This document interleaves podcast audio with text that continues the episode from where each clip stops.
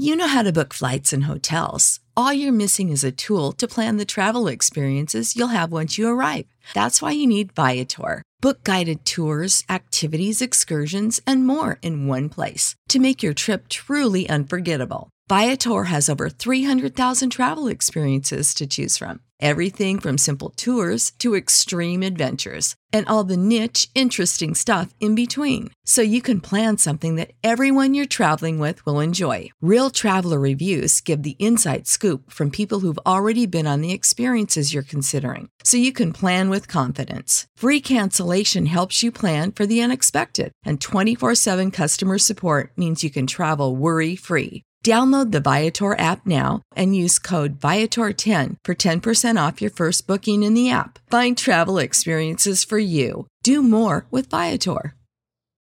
When you need mealtime inspiration, it's worth shopping Kroger, where you'll find over 30,000 mouthwatering choices that excite your inner foodie. And no matter what tasty choice you make, you'll enjoy our everyday low prices, plus extra ways to save, like digital coupons worth over $600 each week. You can also save up to $1 off per gallon at the pump with fuel points. More savings and more inspiring flavors make shopping Kroger worth it every time. Kroger, fresh for everyone. Fuel restrictions apply. Поэтому мне не получается переживать из-за того, что сейчас все переживают, потому что я такая, да понимаете, я дотрагиваюсь до еды, она не кажется мне горячей, вау! Я могу в ванной полежать, прям в нормальной ванной, набрать воды и лежать, не просто в пустой, не обязательно в холодной, а именно в теплой.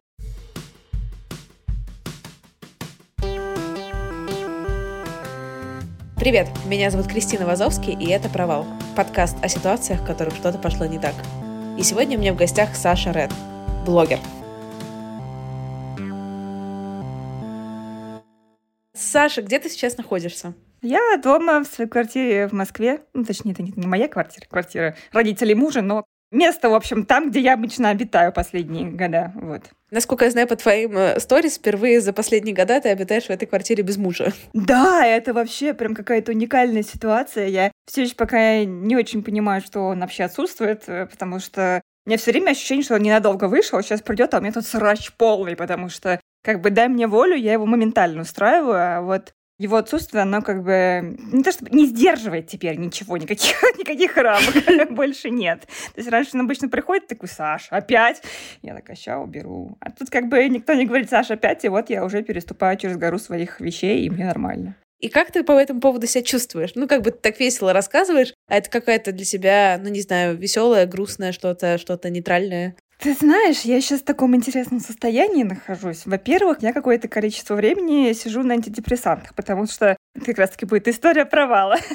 Такая самая крупная история последнего вот этого года. По сути, я, может быть, не очень понимаю, но я, возможно, из-за них, а возможно, просто из-за того, что со мной летом случилось, нахожусь в очень спокойном состоянии. Просто, мне кажется, я самый спокойный человек в Москве после, я не знаю, наверное, чиновников всех вот этих вот, которые все знают, что там дальше будет. Я такой из разряда, да, все нормально, вроде, чего все переживаете. Ну, то есть, нет, я как бы, я очень плохо отношусь к войне, вот такая помарочка, знаешь, я, что я не из тех, кто, а что случилось, а чего вы все переживаете. А просто я реально, я себя чувствую так, как будто, ну, даже если завтра будет ядерная война, то я такая, ну, ладно. Вот, то есть у меня, в принципе, вот такое сейчас состояние, а, в том числе, возможно, говорю, из-за медикаментов. А вот, собственно, история провала, к которому мы подбираемся. Да. Пожалуйста. Да, Барабанная дробь. Да, да, да. да, да. Да, в общем, когда началась война, у меня случилась просто, я не знаю, какая-то максимальная истерика потому что я еще не понимала, в принципе, что происходит. Ну, как бы я чувствовала, что грядет какая-то очень большая жопа. То есть вот прям когда первые дни я еще мониторила новости там нон-стопом, и там уже нон-стопом все происходило, каждую, не знаю, минуту какой-нибудь бренд исходил из России, что-нибудь не закрывалось, самолеты переставали летать и так далее. И, в общем, мне казалось, что вот все, сейчас вообще будет просто какая-то катастрофа. Настолько, что, чтобы ты понимала, я в один из первых дней поехала на заправку, заполнила полный бак бензина и посмотрела, насколько мне его хватит. Так вот, до Нижнего Новгорода мне хватит бензина.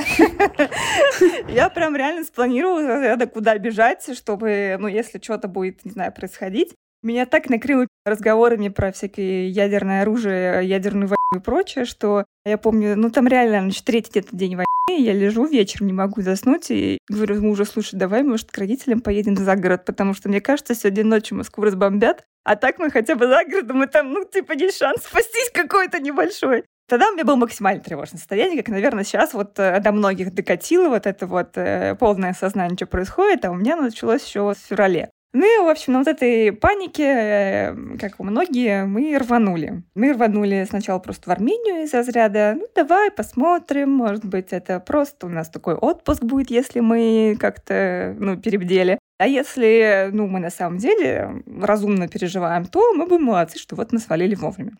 Мы решили, что две недели — это будет достаточный срок, чтобы понять вообще, надо ли возвращаться или нет. А мы вылетели реально последним рейсом, который улетал вообще из России, э, Нордвиндовский, который была такая авиакомпания когда-то. Но она, может, сейчас по России летает. Но, в общем, реально мы просто последним самолетом улетели, тоже такими нервами невероятными. Мы думали, что там все отменилось. Но оказалось, буквально мы там приехали, и на следующий или после следующий день начали отключать российские карты. Вот эти прям самые такие прям горячие денечки. Авиакомпании перестают летать, карты перестают работать, ты сидишь, думаешь, ну, что делать-то? Собственно, надо как-то что-то придумать, план. В общем, мы решили пожить чуть-чуть в Грузии. Типа два месяца решили сейчас вот месяц забронируем в одном городе квартиру, месяц в другом, поживем, значит, в Тбилиси, в Батуми, но за два месяца все точно станет понятно. И вообще, как бы там все закончится стопроцентно.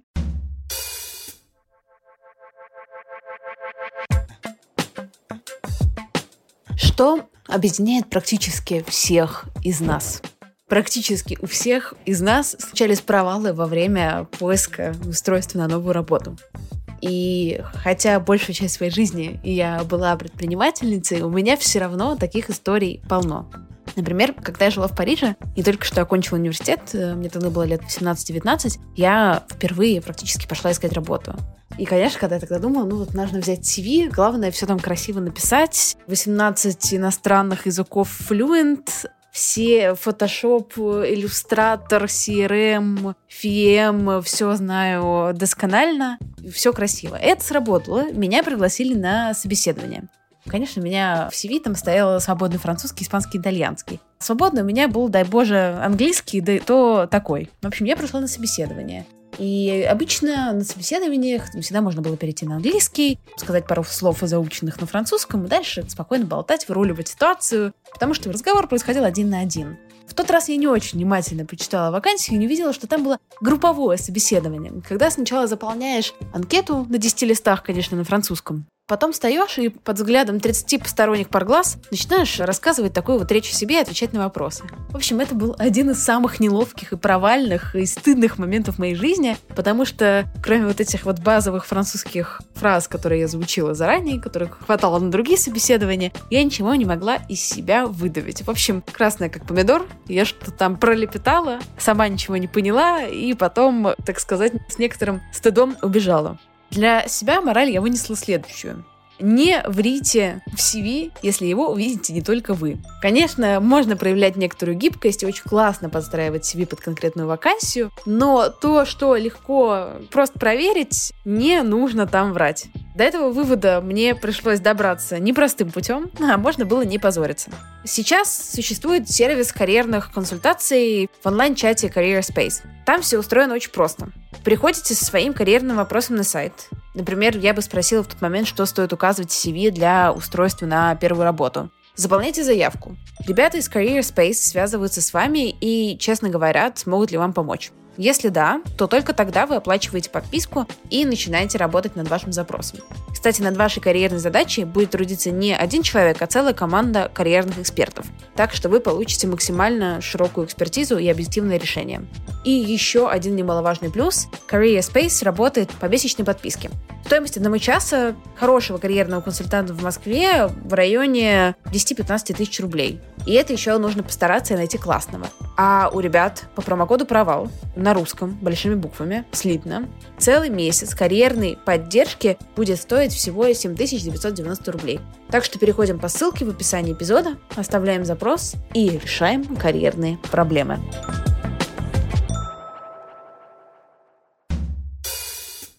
За два месяца ничего не закончилось. Мы еще какое-то время прожили в Грузии постоянно непонятном состоянии из-за разряда куда нам переезжать, и переезжать ли вообще, или что вообще делать, потому что друзья в Москве говорили, тут все нормально, возвращайтесь, что вы там панику устроили. И в итоге все это в один прекрасный момент закончилось просто феерично. Мы с мужем пошли в горы в обычный день. Ну, как горы. Тбилиси — это значит просто, типа, ты выходишь какой-то там из одной улицы и идешь в гору. И рано или поздно у тебя просто дома заканчиваются, начинают деревья. Вот. Это где-то минут 5-10 ходьбы, в зависимости от какой части города ты живешь, то есть в горы. Ну, так, прогуляться просто. Стоял прекрасный солнечный день, прохладные 30 градусов, тбилисские, наверное. Я, как ответственный человек, решила, что мне нужно намазаться SPF. У меня был с собой только масляный SPF. Это важно для истории.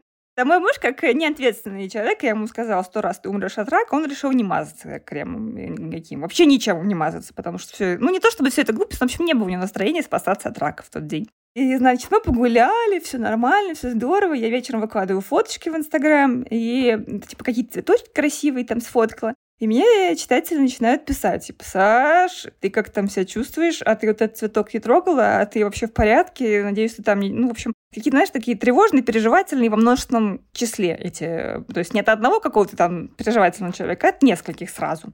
Оказывается, что я сфотографировала дико ядовитое растение, которое называется ясенец или купина неопалимая. Все запомните эти названия. Они выглядят супер беззащитными и милыми цветочками ты в жизни не подумаешь, что они могут быть просто сатаной во плоти. Короче, они в жаркие дни вокруг себя эфир распыляют настолько, что можно их типа поджечь просто прям зажигалкой, она будет гореть, а само растение не сгорит. Оно поэтому называется типа неопалимое. Это вот такая присказка. Я это читать в интернете, что это за растение такое. Оказывается, что те, кто их где-то додумался потрогать его, у них волдыри просто, как знаешь, от химического ожога, такие огромные просто пузырями, которые сходят там по несколько месяцев, и как бы это не одна какая-то история, а типа частая. И эти растения, например, если в России, то на юге вообще все их знают, потому что как только начинается период цветения, везде плакаты «Осторожно, вот это вот растение опасно». Короче, это типа борщевик, только поменьше, и реально он, ну, борщевик хотя бы вызывает какие-то подозрения, потому что это огромная байда, она реально выше тебя ростом, тут есть какой-то напряг. А это миленький цветочек, она выглядит как, я не знаю, ну, Слава богу, я букет тот день не собрала, я клянусь. Я бы могла. Просто мы шли к озеру, я подумала, да что я буду два часа с букетом ходить? И это меня уберегло. Ну, как уберегло? Не то чтобы, не то чтобы сильно. Обожаю. Особенно интересно, когда я в целом, ну, поскольку я слежу за тобой с с того вечера, как мы познакомились, то я как бы знаю, как развивались события плюс-минус. От этого я в особенном таком, ха-ха, давайте. И чё, а она чё, он чё. Ну так вот, и чё она? Ну, короче, в общем, помните, я сказала, что я была в масле в SPF-ном, а там цветочек распылял эфир этот. В общем, э, на ожог нельзя никак накладывать масло. Это супер опасная штука, потому что это все из интернета узнала. Ты знаешь, Информация этого года, которая не была мне раньше нужна, и я бы хотела, чтобы она оставалась мне не нужна, но вот как бы мир распорядился иначе. Когда ты на ожог накладываешь э, масло какое-нибудь, то оно образует пленку, соответственно, типа начинает еще больше этот ожог развиваться. В общем, тот факт, что я просто постояла рядышком с этим цветком и была в масле, которое я не смывала себя, ну, не знаю, часов пять, пока мы там до дома не дошли, я не помылась. В общем, оно и сыграло со мной злую шутку, потому что ночью я проснулась от того, что я просто чешусь. То есть, ну, даже не я проснулась, точнее, меня муж разбудил со словами, у тебя все в порядке, ты просто чешешься нон-стопом. А я спала и чесалась. И тут я понимаю, что где что-то не очень в порядке, на самом деле. Первое время она просто все чесалась. То есть руки чесались, ноги чесались. И она, знаешь, таким блуждающей чесоткой. То есть ты только руку почешешь, у тебя нога начинает чесаться. Ты почешешь ногу, у тебя начинает там, не знаю, другая. Ну, в общем, так по кругу где-то все тело примерно вот весь день ты и чешешь. Ночью-то следующей не очень удалось мне поспать. То есть, если в первую я уснула, потому что я еще не чесалась, то в следующую как бы я уже была лишена этого восхитительного сюрприза. И просто всю ночь чесалась. Не могла заснуть ни на секундочке просто. А мы, тут надо еще говориться, так неудачно сняли квартиру. Просто тут как бы чувствуете уже этот э, ком, он начинает набирать обороты. То есть солнечный день, эфир, масло. Гость года. Да, да. Да, мы катимся с горы, значит, э, с этим комом. А мы сняли квартиру, которую я давно на нее глаз положила. Она в Airbnb там была очень красивая. А мы еще сначала снимали какие-то там комнатушки, потому что думали, может, карты там не пройдут, может, оплаты отключат, может, вообще нас не поселят, потому что мы русские, там все-таки такие какие-то моменты где-то, то ли слухи были, то ли реальность, непонятно. В общем, мы какие-то первые квартиры снимали просто прям, ну, условно, 2 на 2 метра, а курс доллара был 120 рублей, и тогда это выходило 2 на 2 метра за 150 тысяч рублей. Короче, как будто ты живешь в Москва-Сити, но на самом деле где-то в подворотне, и у тебя чуть ли не сковородка под твоей подушкой. Ну, условно. Это реально было очень странно. И тут, значит, мы въезжаем в эту квартиру, которую я прям готовилась, потому что она двухкомнатная, можно закрыться, наконец, друг от друга в соседних комнатах. Ну, то есть вот почувствовать вот эту приятную роскошь. Но был нюанс. Оказалось, что она, значит, на первом этаже, и она в такой прекрасной улице, где как бы машины не ездят, но грузины живут круглые сутки. И грузины, они такие общительные, громкие и дружелюбные между собой, что, в общем, какую-то часть ночи я не могла заснуть, потому что грузины прямо под моими окнами разговаривали о жизни между собой. Громко, и такое чувство, будто на самом деле они прямо с тобой в комнате находились, то есть в принципе, как бы можно было и на улице поспать. Значит, э, ты уже понимаешь, да, что значит прибегает ночь, которую я не могу спать из-за того, что чешусь, грузины за окном громко разговаривают, я не могу уснуть. И тут еще докатывает еще дополнительный такой нюанс матрас оказывается слишком жесткий. В целом, как бы в любой другой ситуации все было бы нормально. Я бы не заметила, что он жесткий, но так как я и так уже несколько ночей там не сплю от этой чесотки, моя спина вдруг поняла, что матрас ей не подходит. И что-то защемило в лопатках.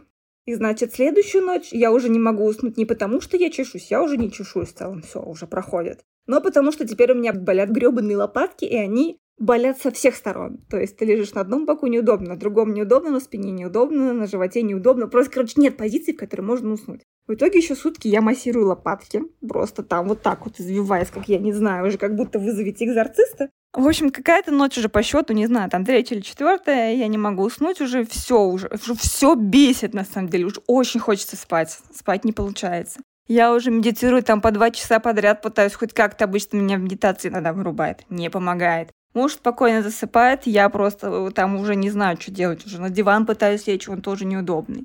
Кое-как там на час, наверное, засыпаю. Этот момент, видимо, с которого моя жизнь покатилась. То есть ком набрался нужного размера, и моя нервная система не выдержала. Ну, то есть, когда я это уже ретроспективно смотрю, то кажется, что где-то вот здесь вот находится тот момент, с которого, в общем, все пошло не так, потому что руки перестают чесаться, ну, начинают колоть как-то чуть-чуть вот так, покалываясь. Как, знаешь, когда затекли, Потом так их пускаешь, и они такие колют чуть-чуть. Но я думаю, все нормально, супер. Это, наверное, просто проходит у меня чесотка, и вообще все хорошо. Я очень позитивно по жизни настроенный человек. Я, если вижу что-то плохое, я сначала думаю, что в этом хорошего может быть. Я думаю, ну, колет, ну, наверное, здорово. Это просто так она проходит. У меня же никогда не было такой аллергической реакции. Я же не знаю, что это. Потом, значит, ноги начинают колоть в следующей ночи. А я еще не могу никак нормально выспаться. Мы уже с мужем решаем, что ладно, я поеду в отель, на нормальном матрасе посплю, и как бы мне станет нормально. Где-то примерно уже чуть ли не неделя проходит с момента моей встречи с цветком. Я понимаю, что что-то, короче, странное происходит. Ну, то есть как будто бы не проходит уже вот эта колотасть какая-то в руках, в ногах. Думаю, ну, реально странная аллергическая реакция. Ну ладно, у меня вроде закончилась уже страховка, потому что мы долго находимся в Грузии, она там уже не работает, которая у меня была своя переездная, вот эта вот обычная страховка. Но я думаю, все равно позвоню женщине, узнаю, что с этим делать. Пускай меня отправят хоть куда-нибудь, чтобы что-нибудь вообще показаться какому-нибудь из врачей, и они сказали, что ну что с этим делать, мазать или там, не знаю, умирать. Хоть какую-то, знаешь, ясность внести. К этому моменту у меня появляются еще какие-то странные ощущения. То есть я прям уже к утру решила, что так, все, я с утра звоню в страховую, выясняю, что с этим делать. Подкатывает уже какие-то такие онемения, какие-то, в общем, странные чувства. Я понимаю, что я очень долго описываю э, вот эту свою болезненную историю. Сейчас будет ревил, подождите. Сейчас будет э, раскрытие этой истории. Ну, в общем, я когда рассказываю все эти ощущения женщине страховой, ей становится плохо, ей становится страшно. А она говорит, я подозреваю нечто очень страшное. Она говорит, такое дело. Спасибо за поддержку. Нет, ну, ну, знаешь, она как бы... Сейчас мы тебя куда-нибудь пристроим, но звучит не очень то, что ты рассказываешь. Есть у меня подозрения, условно, какие-то там, что это может быть, что она начинает какие-то слова страшные говорить, которые я сейчас не могу заходу вспомнить, но я тогда сразу гуглить, думаю, ну все, это оно. Дополняет картину все то, что это воскресенье, и она говорит, что больницы не работают сегодня, в которые я могу тебя отправить, только завтра. И я еще, значит, сутки нахожусь в состоянии разряда. Господь, наверное, меня сейчас госпитализируют. Наверное, вот сейчас меня госпитализируют, а я знаю, что такое госпитализация не по страховке. Это значит, ты сейчас просто всем инстаграмом будешь собирать себе деньги на вообще миллион долларов, которые тебе все это выйдет. Думаю, ну ладно. Забавная история, может, получится все-таки. Охват подниму, так сказать. Видишь, хорошая еще хоть где-то. Опять же, думаю, ну ладно, предположим, многие у меня отнимутся, ну что, ну тогда я стану блогером-колясочником. Тоже необычный контент может быть. Я просто искала для себя положительные моменты. То есть я такая, ха-ха, хихи, а сама думаю, просто, просто, думаю, вообще не знаю, что там меня ждет. Еду с в клинику, они меня смотрят, я сдаю анализы, меня там и невролог смотрит, и аллерголог, и кто-то там еще типа терапевт, кто-то... Короче, в общем, несколько врачей меня все посмотрели. Я им за все это отдала там тысяч пятнадцать рублей, они все сказали, что все стало хорошо, у тебя просто невроз. Я думаю, ну слава тебе, господи, невроз так невроз, ну ладно. Ну, что мой мозг это выдумал, окей, предположим. Через подружку нахожу врача, который мне выпишет таблетки психотерапевта, психиатром, потому что, ну, невроз, нужно там таблеточками лечить, а как бы нужен с нормальным врачом. И как бы думаю, что у меня невроз, значит, какое-то количество времени. Понимаю, что, во-первых, мне не становится лучше, то есть как бы квартира все еще та же самая, с э, жестким матрасом, с грузинами за окном, э, и вот это вот все.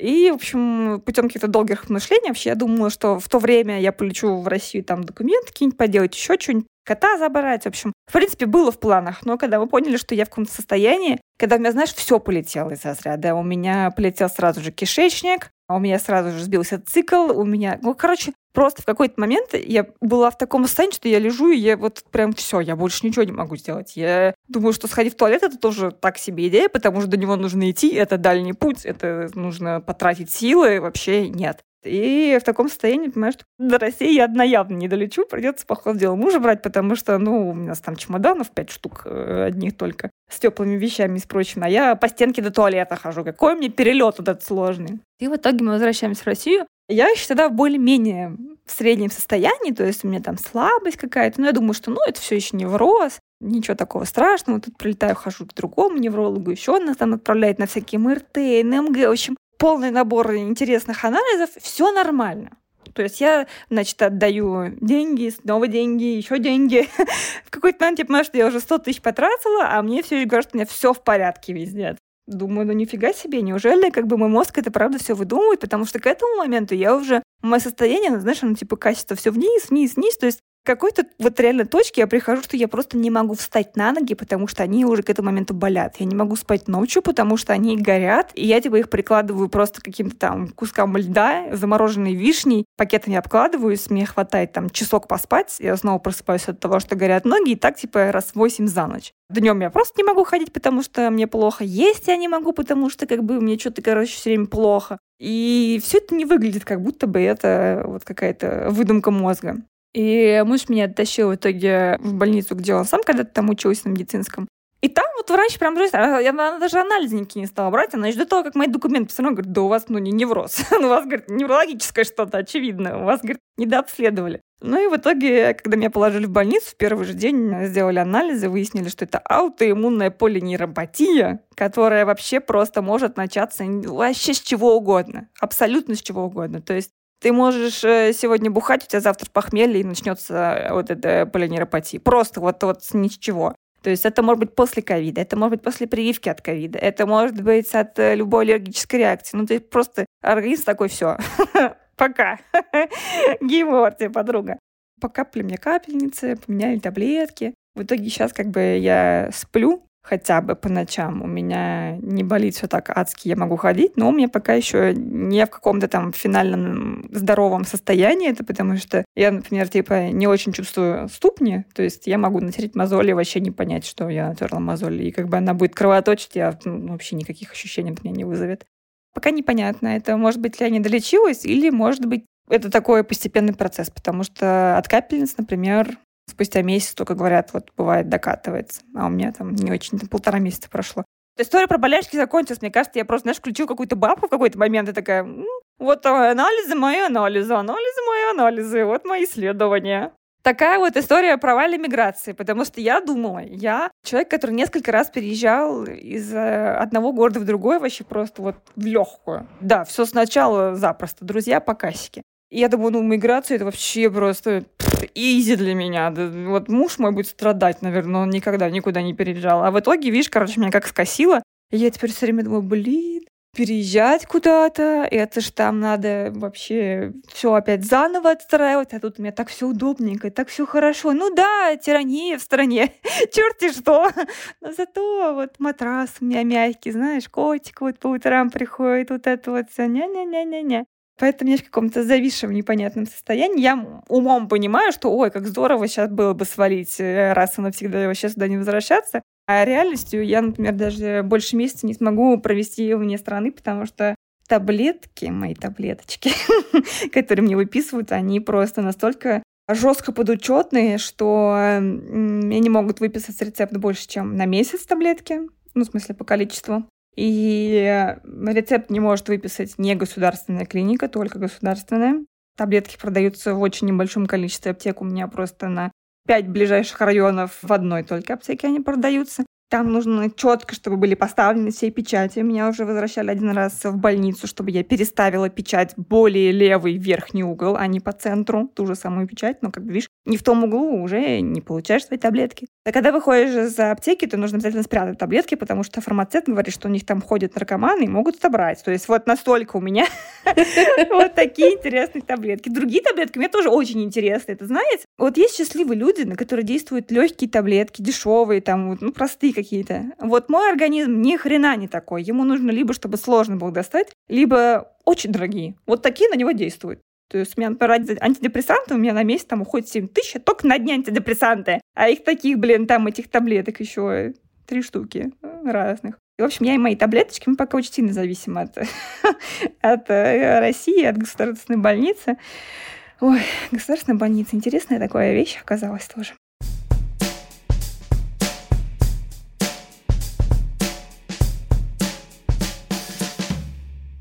Ты можешь рассказать, что вообще во всей этой болезни было эмоционально самое сложное? Такие все эти моменты интересные были. То есть, когда первый раз, я помню, я еще была в достаточно неплохом состоянии, то есть меня просто кололи руки по сравнению с чем, что потом меня ждало. Когда я пришла на первую сессию с психиатром, чтобы он мне таблетки выписал, и он мне сказал, что в лучшем случае они подействуют через две недели, в целом, в среднем, антидепрессанты через полтора месяца начинают действовать. Я такая, в смысле? Мне что, полтора месяца вот с этим вот, вот ощущением в руках, ногах жить? То есть я что, еще полтора месяца буду умирать? То есть не завтра, не послезавтра, не даже к концу недели мне не станет лучше. Вот это был, наверное, такой первый день. Я такая, ни хрена себе, мне сколько вообще это все терпеть. Потом оказалось, когда мне по нарастающей становилось все хуже и хуже, мы там постоянно меняли препараты, повышали дозы. Вот это все, всю мое лето, оно превратилось в завтрашний день, я это называю. Потому что тебе каждый день плохо, но ты каждый день думаешь, что завтра станет получше, потому что сегодня тебе что-нибудь поменяли. Или там, не знаю, ну, в общем, что-то изменилось в твоей бытовухе, и ты такая, ну, завтра точно станет лучше. Завтра не становится лучше, а опять что-нибудь меняете. А у меня вот психиатр, он, конечно, я не знаю, можно назвать его святым человеком, но в какой-то мере, ну ладно, давайте полусвятым назовем, это как полубог, то есть такой вот полчеловек, полуконь он был со мной на связи, то есть вообще в любое время. То есть я могла написать чуть ли не там посреди, ну, посреди ночи мне, конечно, не ответил, но э, днем, там, утром он ответ, отвечает. То есть, соответственно, я ему там каждый день пишу, типа, сегодня опять пиздец. Что делать будем там? Какие-то моменты я ему там описываю, как я рыдаю, потому что, ну, надо чтобы он понял, что мне не просто, типа, плохо, а прям уже критически зашкаливает. Что-нибудь, help, в какой-то момент я помню, что я уже вообще просто, я, ну, когда я не могла стоять, и, и я мужу говорю, слушай, а ты не знаешь, у нас вообще в стране эвтаназию вообще делают или нет? Или нам надо в Швейцарию будет лететь? То есть я серьезно думала, ну, типа, если это никто не выяснит, что я с этим делать? Ходить я не могу, я еще была близка к тому, чтобы, знаешь, погуглить коляски, сколько стоит, потому что, ну, думаю, ну, блин, ну, хотя бы просто, вот, не знаю, по дому на коляске передвигаться, чтобы не наставать на ноги, потому что это было жутко больно. И муж говорит, да нет, походу дело там еще, говорит, Нидерланды. Я говорю, ну да, короче, в общем, если что, то, значит, вон туда мы переедем, потому что я говорю, я не намерена терпеть всю жизнь этот пиздец. Типа, если прям никто меня не вылечит, то все вообще. Это такой прям истеричный момент. Какие-то дни у меня были, когда я реально плакала по пять раз в день, потому что просто все, то есть, ну, не знаю, то ты на ноги встаешь, ты рыдаешь, что ты думаешь просто, э, как тебе жалко саму себя, и как вообще все это тупо, и почему, блин, никто тебя вылечить не может, а к врачу, к которому тебе надо попасть еще неделю ждать записи, потому что ничего ближайшего нет. В общем, все было такое дурацкое, все моменты. Но оказалось, что муж, вот мой муж точно святой человек, потому что это долгий период получается, когда у тебя больной человек рядом. И он не выздоравливает, он только хуже ему становится. То есть ты вроде бы пытаешься что-то помочь, но что ну, сделать? Ну, из комнаты в комнату я тебе могу перенести, там, принести все таблеточки, приготовить еду, еще что-то. И это когда какой-то короткий промежуток, ну, вроде раз выздоровел, все нормально. А когда как бы долгий, то я даже больше, знаешь, переживал, что, ну, что ему может это надоесть, потому что если я перекладывал бы на себя, мне бы быстро надоело это все. То есть я, я бы сама уж там в истериках была, что типа, что ж ты не выздоравливаешь?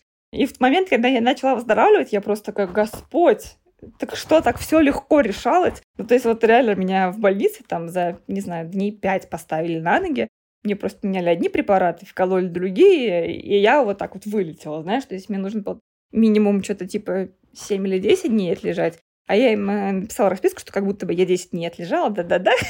И там вот, говорю, все, я поехала. Я прям вот сегодня поеду, если нужно завтра приехать за выпиской, я завтра приеду. Ну, говорю, все, я уже полетела. И мне еще там такая тоже соседка попалась. Восхитительная женщина. Она тоже, мне кажется, мне придала какое-то стремление выздороветь быстрее, потому что я легла в больницу в платное отделение, потому что бесплатно невозможно было попасть. Могу понять теперь, когда хожу по бесплатным клиникам туда там этих бабулек, которые, блин, наверное, ждут эту очередь вообще. Ну и слава богу, потому что я легла платную, и там было всего две кровати. То есть она такая маленькая, комната, еще что удачно, значит, на какой-то теневой стороне, то есть лето было жарким, я думала, как я там буду вообще лежать, мне нужно ночью прикладывать замороженную вишню к ногам, чтобы как-то поспать. И где-то дня 4 или 3 первые у меня не было соседки. Я такая, господи, вообще ништяк. Вот так хорошо. Я прям устраивала ветроду, открывала все окна, там все вообще. Мне нужно было все время было как-то холодно, хотя бы прохладненько. Потому что все вот эти ощущения в ногах, руках, они э, еще увеличились ко всему прочему. То есть, если я руку в холодную воду сую, то мне кажется, что она теплая. То есть, если здоровой частью где-то трогаю, то я чувствую, что она холодная. А если как бы не очень здоровый, то ощущение, что она просто теплая. Соответственно, если теплая, то кажется, вообще просто невыносимо горячая.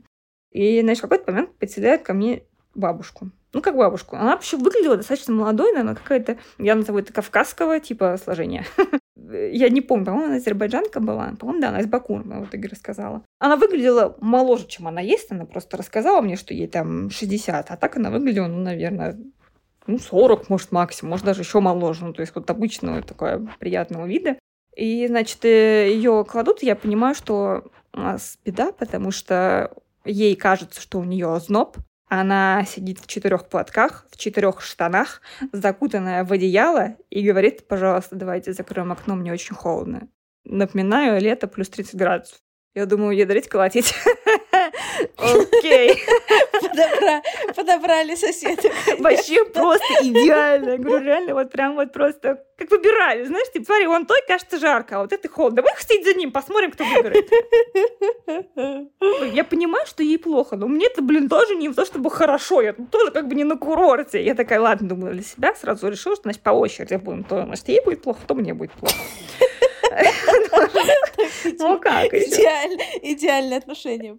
Ну да, да, да, что делать? Я начинаю за ней, ну, как бы не то, что наблюдать, но просто к ней приходит один врач, другой, и понимаю, что соседка у меня, она интересная личность, потому что все, что ей предлагают, она от всего отказывается и говорит, что все ей плохо.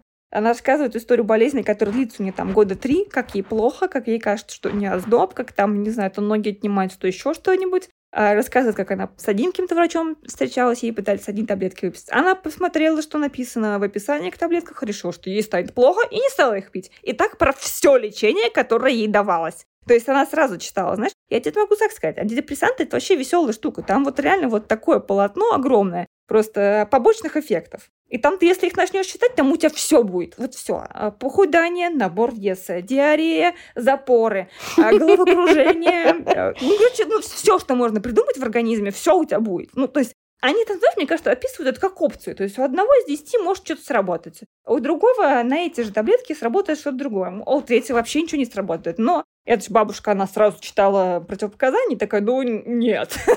Даже сразу нет. Я говорю, ну, давайте такое лечение. Говорит, нет, и мне, я читала, мне будет плохо. А я говорю, ну ладно, давайте кровь вас возьмем. Он говорит, нет, мне, меня сейчас голова закружится, мне будет плохо. Он говорит, ладно, на КТ пойдете? Я на КТ была, мне было плохо. Окей, надо МРТ сделать. Блин, МРТ, оно так шумит, оно так опасно для жизни. Не-не-не, плохо. Знаешь, набирается такой интересный ком человека, который пришел целенаправленно за деньги лечиться, ложится в больницу и отказывается от всего просто, то есть вообще от всего. Первый день она отказалась от капельницы, на второй день они привезли какую-то другую капельницу, а это стопроцентно была другая капельница, я слышала название, которое они говорят. А как бы все капельницы выглядят одинаково. Что, сказала бабушка, это та же самая капельница, что вы вчера, а вы мне ее снова привезли. А то, ну, то есть, говорит, я не буду ее ставить. Это то же самое, что вчера я видела. И, и поговорят, я проходила там мимо другой палаты, там женщина чуть не умерла от нее. И ты такой, что? Это что за ком негатива? Ну, в общем, да, в какой-то момент я решила, что я больше не могу выносить эту женщину, потому что у нее натурально везут обед. Она издалека такая, блин, обед плохой, рыба. В больницах только плохую рыбу дают. Такая, елки-палки, рыба привозят, говорит, еще и холодная. ну, то есть... У нее все ожидания от жизни оправдываются. Да, у нее все плохо. Она там, естественно, начинает рассказывать, у нее в жизни все плохо, потому что сын там негодяй, не слушается ее. Дочь развелась вообще как могла. Я сбежала от нее. не знаю, что там с ней в итоге, но любопытно, интересно, конечно.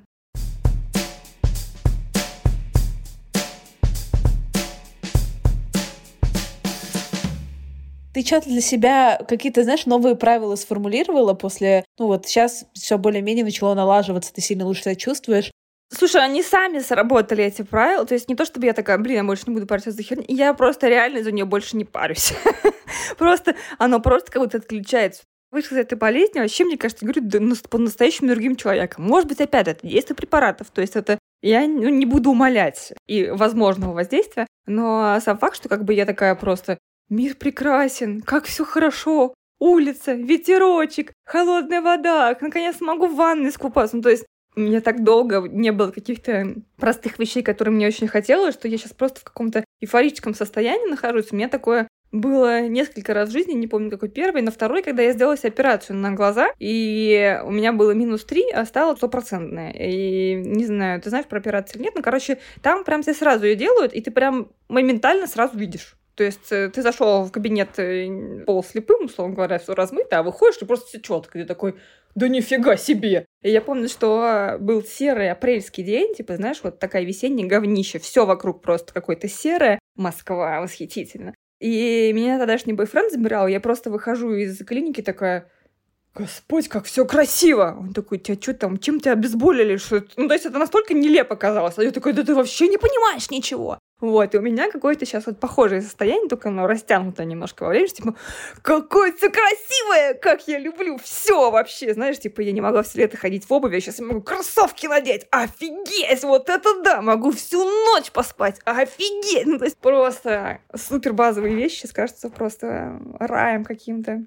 Поэтому мне не получается переживать из-за того, что сейчас все переживают, потому что я такая, да понимаете, я дотрагиваюсь до еды, она не кажется мне горячей. Вау! Я могу в ванной полежать, прям в нормальной ванной, набрать воды и лежать. Не просто в пустой, не обязательно в холодной, а именно в теплой. Все, у меня как бы очень э, снизился порог для восхищения и всего такого, поэтому я пока что просто супер наслаждении. И вот есть теория среди моих читателей, что и вот это вот, знаешь, как все, к чему бы это было послано испытание, условно говоря, что вот к тому, чтобы пережить еще более сложную, условно говоря, ситуацию. Может быть, так оно и есть, кто знает.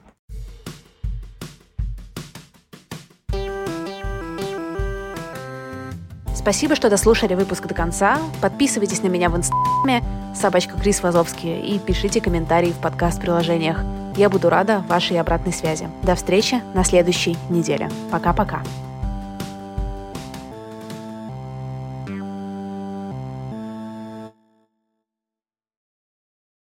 For the ones who work hard to ensure their crew can always go the extra mile, and the ones who get in early so everyone can go home on time, there's Granger offering professional grade supplies backed by product experts so you can quickly and easily find what you need. Plus, you can count on access to a committed team ready to go the extra mile for you. Call, clickgranger.com, or just stop by. Granger, for the ones who get it done.